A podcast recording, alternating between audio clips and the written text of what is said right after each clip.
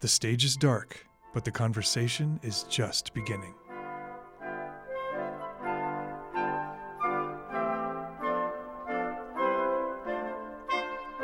Welcome back to the Utah Symphony Utah Opera Ghostlight Podcast, a behind the curtain look into the world of classical music and the artists who make it. I'm Jeff Counts. And I'm Carol Anderson.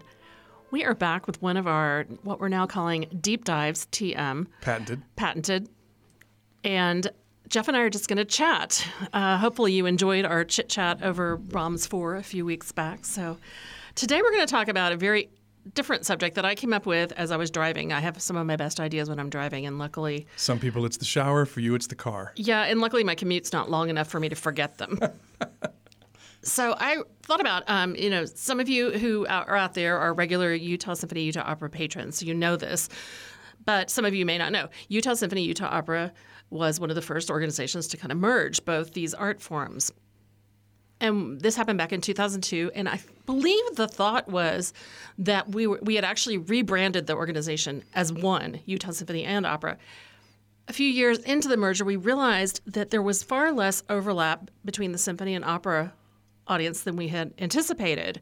And so that led to a rebrand where we separated everything out again. So that's just like the quick history of why we're talking about this today. So, one of the things that I find interesting is that Jeff is a passionate opera fan and I am a passionate symphony fan. Yep. And I work in the opera and Jeff works on the symphony side. So we are the actual merger. We are. We are. And so I wanted to talk about our art forms and what each of us loves about our art form. And maybe this will be something that some of you out there that haven't tried the other art form, you're a symphony fan and you don't think you like opera, maybe we can sort of inspire you to check it out a little bit more and have an open mind towards the, all the things that make up classical music. Yeah, you know, Carol, it's funny you bring this up because the merger happened in 2002 and I arrived in 2004.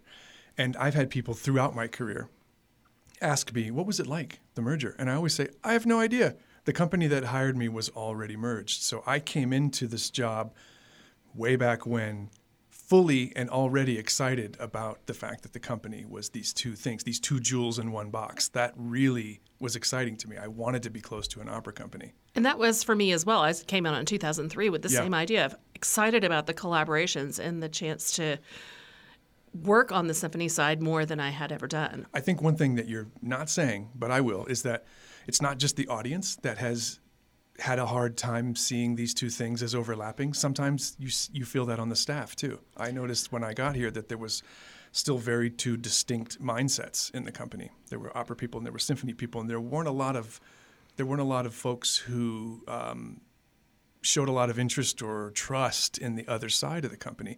And you and I get here, it's already in place, and we just sort of dove right in and we found our trust and our interest through each other really in a big way. Like we were like golden retrievers who We didn't were. know better. Exactly. Exactly. Gold and goldfish, we just don't have long memories. Exactly. oh yeah, I am gonna put that on my studio wall forever. By the way, Ted Lasso. If you don't get it. Exactly. So Jeff, when you came on board with the company, I don't think we met initially because uh, another phenomenon of our company is we're in two different buildings. So Jeff worked in the other building from me, or I worked in the other building from him, depending on what your point of view is. but we have a yearly tradition, not really a tradition, it's a it's a it's a work thing where we have Christopher McBeth and I go on the road and we have to look for new resident artist singers. And different people have come along with us for that ride at, at certain points. But this particular year, this person whom I barely knew, this Yahoo, just showed up and was at the audition table. And I'm like, why the heck is Jeff Counts sitting here watching opera auditions? He's in the other building, he's a symphony guy. Why is he here? Jeff, why were you there? Well, first of all, Yahoo is the nicest thing you've ever called me, Carol. So let's timestamp There's that. so But- much love here. I so when I got to the company, it was it was it was made clear to me that whenever the symphony was going to hire singers, that Christopher McBeth would be the resource that I would use to do that. So when the symphony did a Messiah or a Requiem or something, some oratorio work that required vocalists, I would go to Christopher. We would discuss it. That was just set up from the beginning as our mechanism for getting that work done. And Christopher hit on the idea since that um, since the symphony often used the resident artists in messiahs and other you know family programming that well you should come with carol and i to the audition and just see how the sausage is made. Well he didn't know. As a secret obsessive about opera i was thrilled to go on those trips. And he didn't just ask me to sit in the background. He actually let me participate. So you and i met each other in chicago in that little room listening to singers aspirational young people trying to be part of our company. And it was not only rewarding for me just as an artist, it was really a teaching moment for me to see how opera companies, you know, build their staffs and create their companies. And being on the inside of that was incredible. So you you got to meet me at a time when my eyes were wide open. I was really very much learning at your knee at that point. So it, for me, I, I, remember that very fondly. I may have come off like a Yahoo, but I was a bright-eyed and very excited one. You were a Yahoo for like 32 seconds, and then I was like, no, this guy's cool. Yeah. And uh, it was always fun to have you on those trips. I miss you when you, we go on them now. I know the fact that I'm not working full time with the company anymore. That's one of my greatest um, regrets is that I don't get to do those trips with you guys. So, how did you get what what prompted this love of opera? Yeah. I mean, when you're in when you're in college and you're learning how to play the French horn like I was, it's 98% symphonic repertoire that you're being taught, that you're that you're studying, that you're practicing, that you're preparing to someday play professionally. And, and isn't sometimes when you're assigned to play the opera production, isn't that sometimes like you're being thrown into purgatory or well, something? Maybe, but at my college, to some people, it seems that way. At my college, schools. we didn't have an opera program, so oh. that was not something I was okay. able to experience in school. It was just wind ensemble, which is band music, military band style music, and then the symphony, the orchestra. Um, actually, the wind ensemble was the stronger unit at my college, so the, the orchestra was actually the punishment ensemble. Oh my gosh! But I loved the repertoire as I came to it as a listener. I was, you know, I got involved. this is going to date me, but I got involved in one of those CD clubs, you know, back in the late 80s and early 90s, where you, um, you know, you, you spend a penny and you get 10 discs. And it's basically a Ponzi scheme that, right. that, that uh, ropes you into monthly expenditures. But I built my CD collection in that way. And uh, also built up the first really significant debt of my life. But well, that's a different story. So I got to know music just by li- doing a lot of listening, and what I was listening to was symphonic music. And when I left college, I became semi-professional horn player. I was doing a lot of freelancing around in Tampa, where I was, where I went to school and where I was sort of starting my life as a musician. Had a opera company, a very small one, um, probably would be considered itinerant, but it was at least an opportunity to get hired by somebody. So when I got hired by the opera company, I jumped on it. Even you weren't going to say no to a check. No way. I wasn't going to say no to a check. I didn't know the repertoire very well, but so I got hired, and in those first couple years, did a Hansel and Gretel, did a uh, Pagliacci, did a Il Tabarro, did a Dutchman, did all sorts of really interesting stuff. And I didn't know that repertoire before going in, but once I played it, I was hooked. There was something about the connection between the pit and the stage. I think, Carol, it probably is whatever whatever made that work for me as an artist and as a human person is the same thing that works for me in film. It's why I love film so much. It's this it's this collision of all these different art forms, of all these different craft practices, of all these different ways of thinking that I just find unbelievably and unendingly fascinating. And I, and I can remember it was Il Tabarro. It was this very rarely performed part of Il Trittico that I got to do. That By I, Giacomo Puccini. Exactly. That I got to do that I just thought, okay, I, I need to know more about this. I mean, to have your first real experience with Puccini be, be Il Tabarro, that's a rare thing. That is not. It's usually La Boheme. Exactly. Exactly. And I found that much, much later. So, I mean, long story short, or long. long story long. Or longer, I, I found opera as a horn player. Because, I mean, wow, there's some great horn writing. And you opera. started with some of the real heavy hitters, too. I mean, Yeah. we can acknowledge that uh, the horn parts for Donizetti or Rossini are maybe not.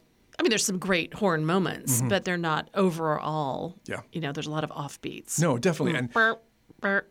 you know, in playing a little bit of opera and getting a reputation in Florida as somebody that could be trusted, I got hired by the Palm Beach Opera to play Flying Dutchman. And I played third horn on that, which you might think, okay, third horn, it's not first horn. No, the third horn, there are at least five different times where you were the only person in the building making a sound. It's one of the most harrowing experiences of my life, but I was thrilled to do it. I believe I've heard a third horn player come to grief in Flying Dutchman. You probably heard me do it No, because it I wasn't played you. it in Utah. I played no, it. it wasn't you. yeah. It was actually in a really major. I'm not going to mention the organization, but it was Yeah. a top five orchestra. Yeah. So, so just to continue on, that once I once I learned about opera, and I learned that, like the string quartet or the symphony, it's a genre with just this incredible richness to it. There's this centuries of history, just so much exploration to do. It was one of those rabbit holes for which there's no bottom, and I just fell all the way in. And composers that I already loved um, from my symphonic practice, like Strauss and Oh, Britten, Richard Strauss. like Richard Strauss and uh, Benjamin Britten, I, I just suddenly, you know, turned the corner in their palace and saw this other room with all this wonderful stuff in it. And I just, eh, you know, being able to explore all of Britten's operas or all of Strauss operas, that's a lifetime worth of material. And it, it just opened up this entire new and completely different world for me as a I don't want to say as a scholar, but as a learner. And I just, I'm still not done with that. You know me, Carol. You know that I'm famous at work for constantly having the most obscure possible opera blaring in my office. I'm known for it. People walking into my door and asking, What is that? And then being completely baffled by the answer is a common experience for They're me. like, I am no longer. I'm not any more enlightened Yeah, than when I, I- asked the question. That's Harrison Birtwistle, Punch and Judy. Really great. Thanks, anyways. You know, That's even more eclectic to my taste. what about the the real standards? How have you, um, as you've discovered things like Rossini, Barber of Seville, Mozart, Mm-hmm. Nelson de? I mean, some of the great operas, but they're not these heavy hitting orchestral pieces. How have you? How's your discovery been of those? Well, um, through those auditions, if I'm honest, because a lot of that repertoire on those auditions, I mean, you, Carol, you walk into those things, and most of the stuff that these young singers are bringing, you don't even need to look at. You know it well enough. You can just sit down and accompany them. I mean, it's it's it's a language you speak that I feel like I'm just learning. But um, and I don't mean Italian or French or German. I mean opera. It's an it's a language you speak, and I speak it a little better now, but with an accent, and I'm trying to lose that accent. But I found my way into the standard repertoire through those auditions because I would hear these incredible arias and these incredible pieces and think, I need to know more about that piece. So I would sit there in the room and listen to the singing and talk with you and Christopher, and then I would go back to the hotel and I would I would dive in and learn more about that piece. You know, obviously working at the Utah Symphony Utah Opera for 15 years, I've been exposed to four main stage productions every year, and so my mm-hmm. my understanding has grown through that as well. But it was through those those young singers trying to be part of what we were doing that I learned. I mean, they taught me. Those singers taught me so much about not only why I loved it, but how much I still needed to learn. So fast forward a couple years, my love for opera became known well enough to the company and to Christopher and to the marketing department that I was asked to. I mean, I'd been a program annotator for symphonies for many years, but I was asked to write articles for the opera program books because I think people um, in the company enjoyed my sort of outsider's perspective on it.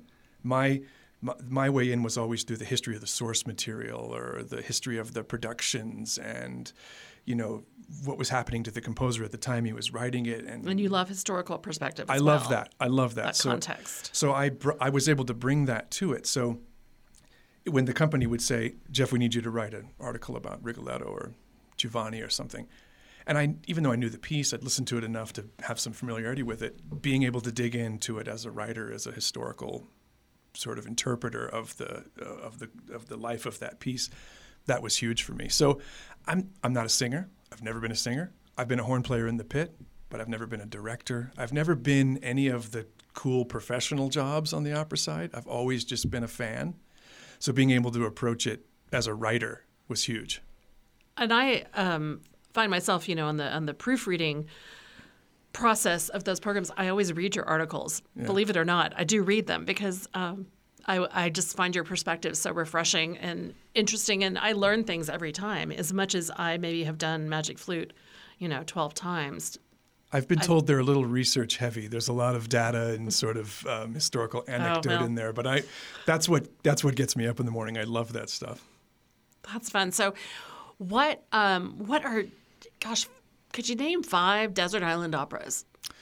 I bet I know at least one of them. Go. Which- Frau Schatten. yes, of course. That's uh, by Richard Strauss. If you don't know it, get to know it quickly. I would so Can I name five Desert Island Opera composers first? Sure. Can we Let's start do there? that. Okay, Strauss is definitely one, and um, I love the obscure ones. And I did air quotes just then because obscure means something different in the U.S. than it does over, overseas, and certainly means something different in Utah than it does even at the Santa Fe Opera where you work in the summers. Mm-hmm. But I love the Strauss operas like Arabella and Daphne and the ones that aren't done that much. Even Egyptian Helen. I mean, I just I I love all of that sort of those darker corners of the Strauss library. But so and I need to say that Yeah. Egyptian Helen has one of the best character names of any, the omniscient mussel. yeah, it's a seashell that It's a- sings. anyway, that's mussel, M U S S E L. exactly, exactly. Um, so Strauss is one.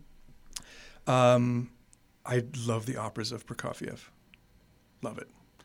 Um, let's see. Britten is probably number one on the list. I'm saying him third, but he's probably number one on the list. Um, I'm a huge fan, and this is just you know this is this is where I start to get weird. But I love the operas of Michael Tippett. And if if King Priam, uh, Midsummer Marriage, The Ice Break, these are just to me fantastic pieces that nobody in the U.S. knows. Nobody ever does.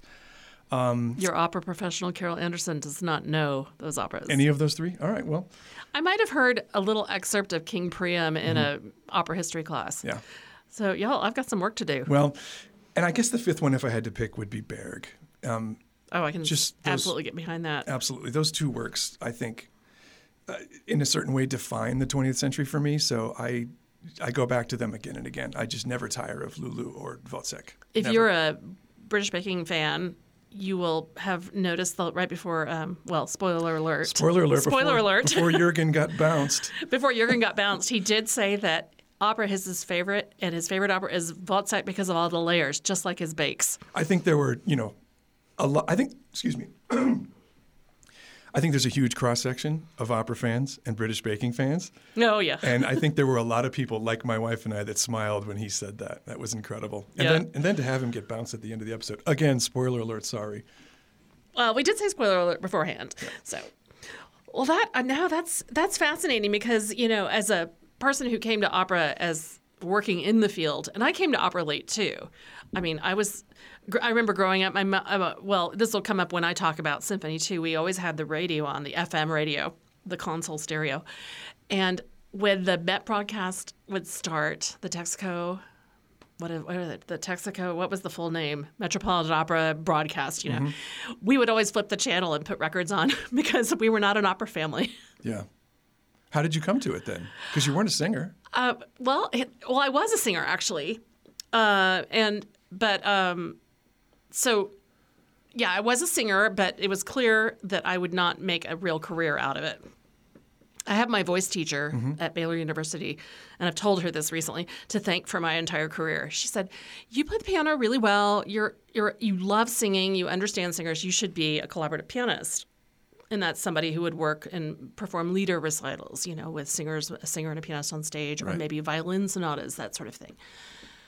And then when I went to graduate school, I actually discovered that I, I, sort of fell into opera because I got this graduate assistantship that just happened to be the one that was open at Cincinnati, uh, University of Cincinnati College Conservatory of Music, arguably one of the top vocal schools for um, graduate work.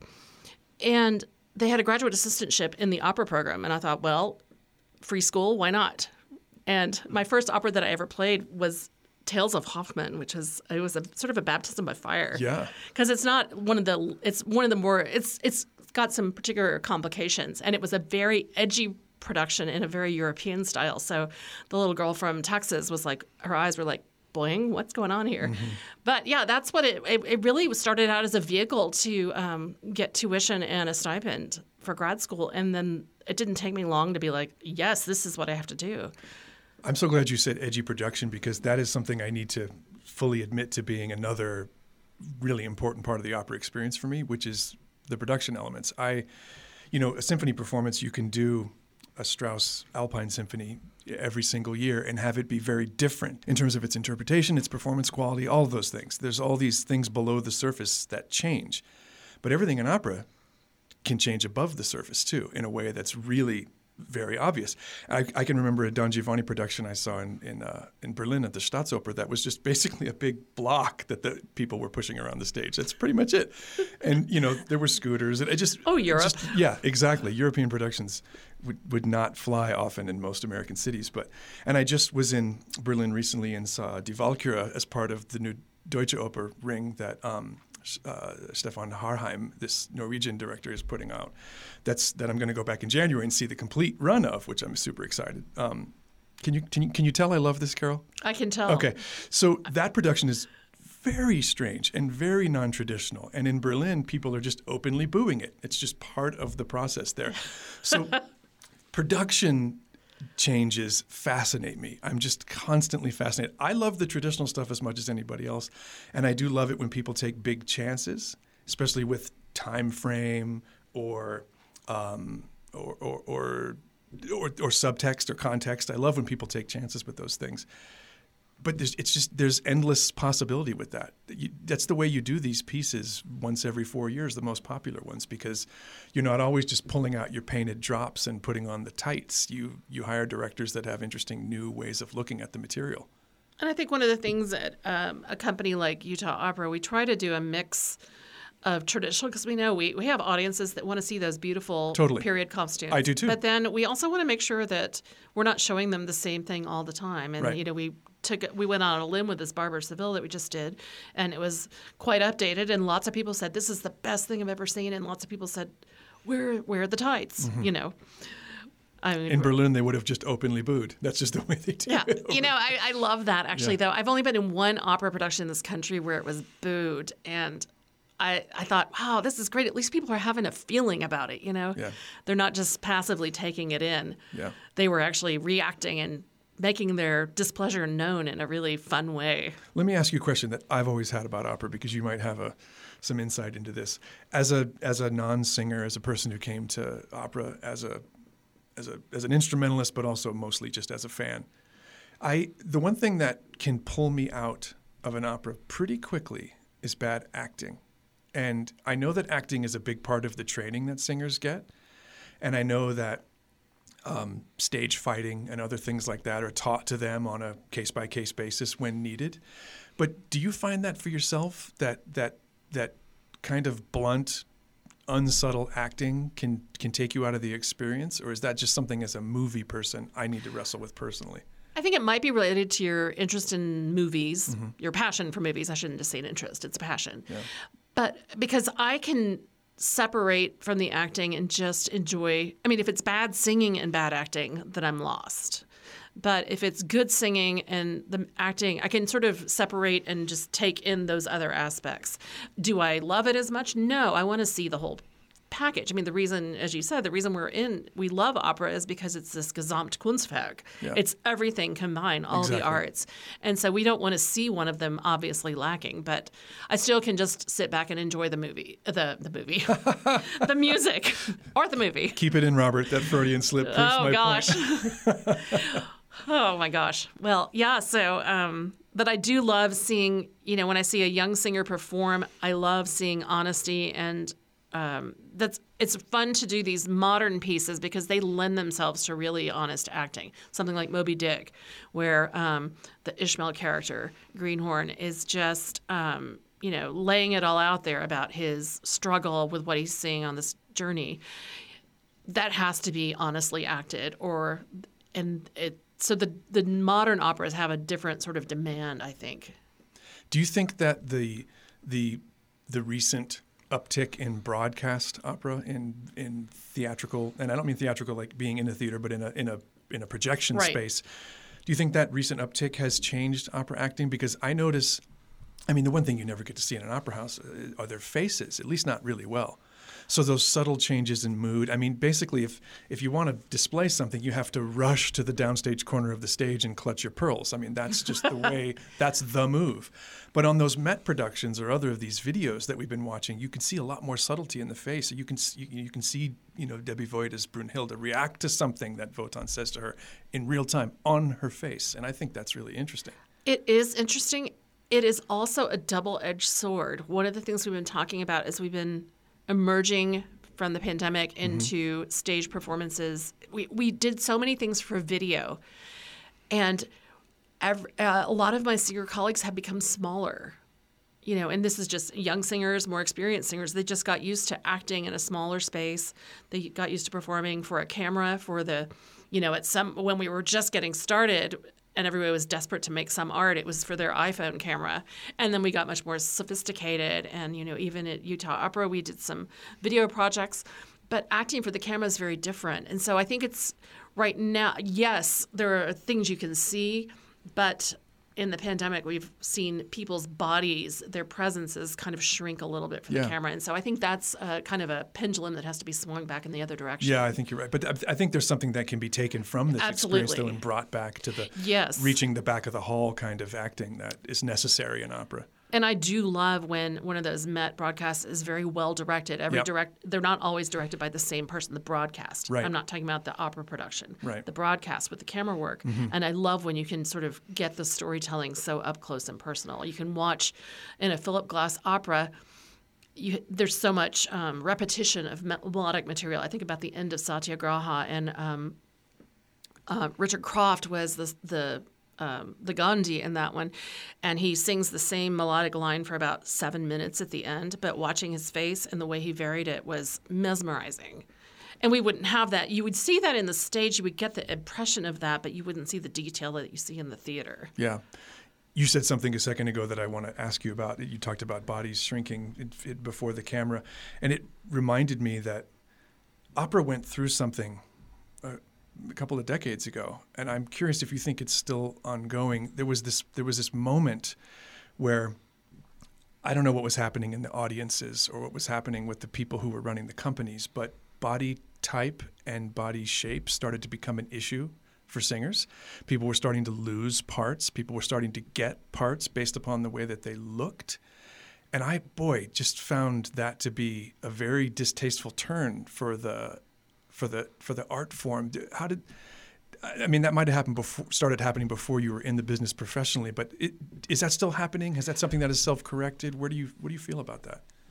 Well, I would say that it was a definite trend that happened, and probably it was related to getting more film influence into the art form. I think Yeah. there probably is because, uh, but I think that it is.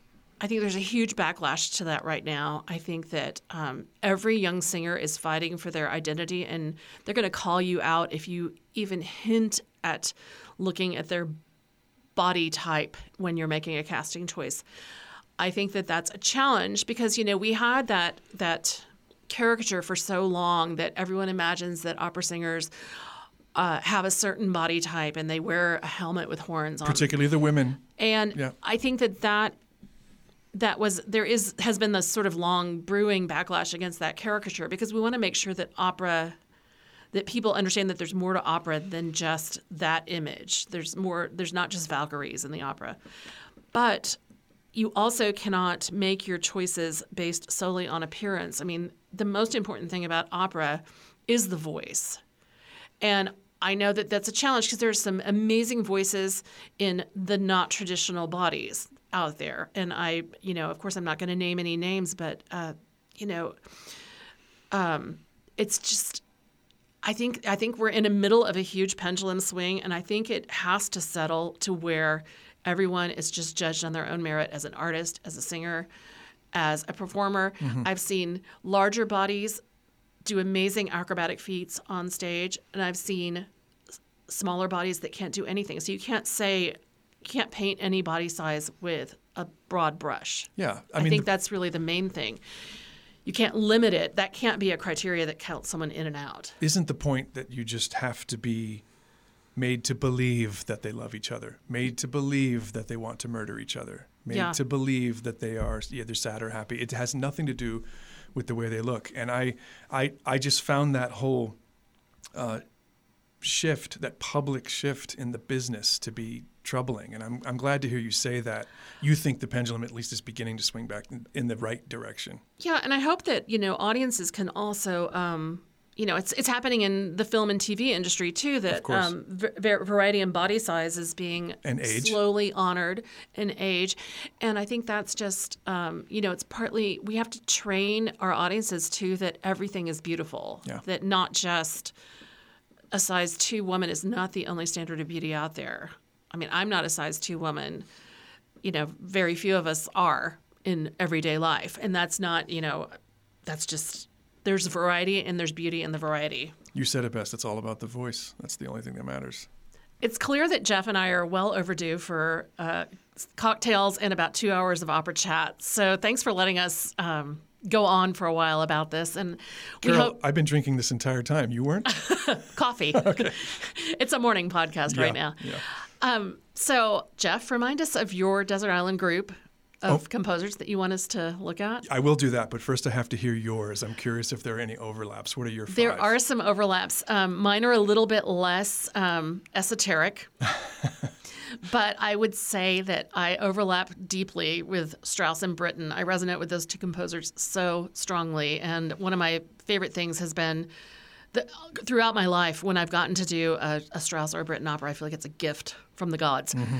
Just so wonderful. Um, I couldn't do this business without Mozart and Puccini. right. They're the ones that brought me in. Of course. I got to have a fi- fifth one. You need one more? Coming up with the fifth one's hard because I have about 17 composers I want to take It's with a, me. it's a tie for fifth place. but I think I'd have to say Verdi, and most of all, Verdi's Falstaff. yeah. That is, to me, a jewel of an opera. It's perfect. There's not a single note out of place. Well, agreed. I love all of those. Um, again, we, we overlap in Strauss and in Britten. Uh, for me, also, uh, what did I say? Prokofiev, Berg, and then Tippett. That's my that's my real secret love. So yeah, there's a lot of listening there folks can do if they want to get into the minds of Carol and Jeff. It's a strange place, but come on in. You're welcome. Check out the show notes because we'll have a list of some operas where you can start your journey into the deep recesses of Jeff and Carol's minds.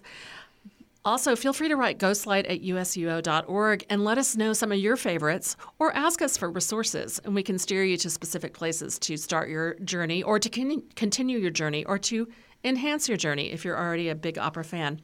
Carol, thank you so much for bringing this topic up. It's been a ton of fun. I love these deep dives. I, it's a great idea. I want to keep doing this with you. So maybe next time we'll talk about why you love the symphony business so much. Let's do it. I would love to hear that from you. So thanks to everyone at home and on the go for listening today. If you haven't yet, it would really help us if you would subscribe, rate, and review the show wherever you get your podcasts. That helps us get new listeners.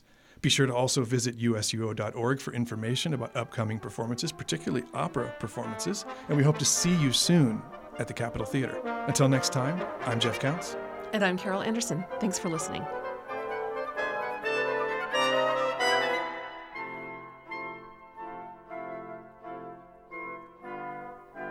The Ghostlight Podcast is produced and edited by Robert Bedont. For questions about the show, you can reach us at ghostlight at usuo.org. The Utah Symphony Utah Opera Season sponsor is the George S. and Dolores Dore Eccles Foundation.